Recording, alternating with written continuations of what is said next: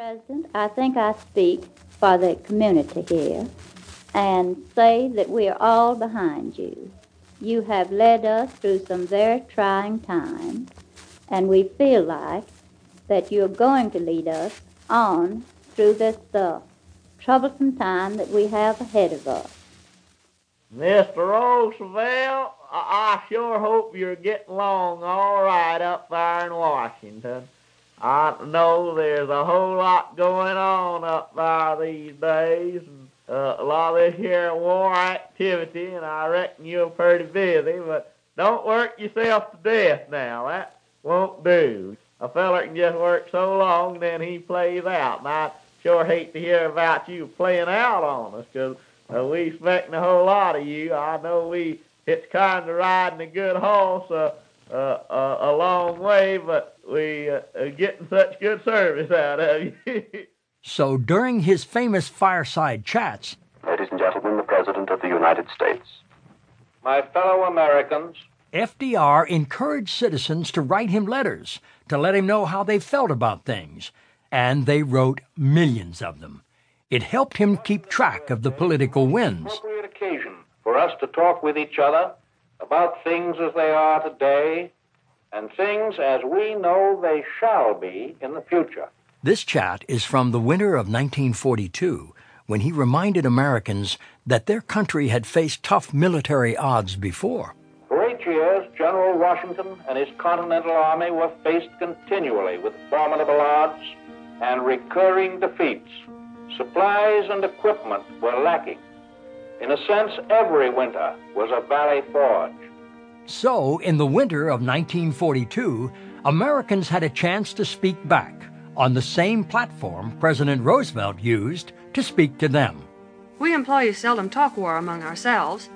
Of course, we are alert for news of our progress, and when a noteworthy voice is heard on the radio, we slacken our pace and listen as much as our time permits. I am Carol Kiesling, a cashier in a university bookstore. At work, the bookstore employees make it a point not to discuss war with the customers. This policy is used in connection with a widespread attempt to help the nation keep its head.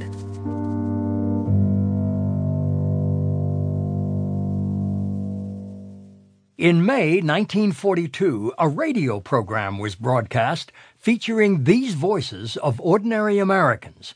It was called Dear Mr. President. Dear Mr. President, my name is Jack Carlisle, and I live south of Fayetteville, Arkansas.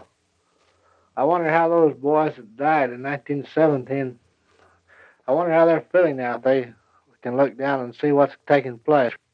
For most of the participants, this was the very first time they ever stood in front of a microphone.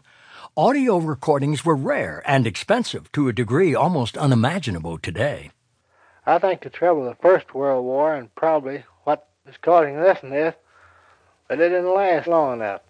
I think we ought to have gone right on into Germany and those places there and show them just exactly how to win a war. And I think that's the way we should do the dictators. Let's go in there and cut off a few heads and blow up a few towns and really show them what the losing end of war looks like. When this war is over, I think the United States should take over the Western Hemisphere. If we're going to have to police the world, why, we should at least have a charge of half of it. My dear Mr. President, I would like to ask you if Alaska is fortified.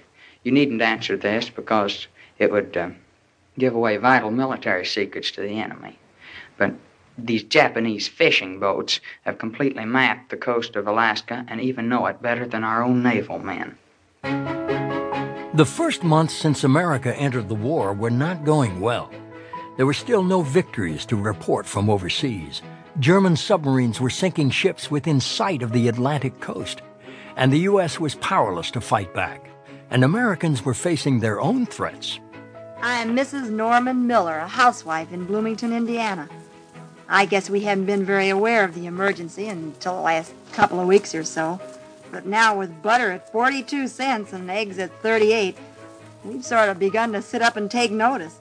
With Norman's paycheck not increasing any and the men at the stone quarries getting laid off every day or so, it's not so good.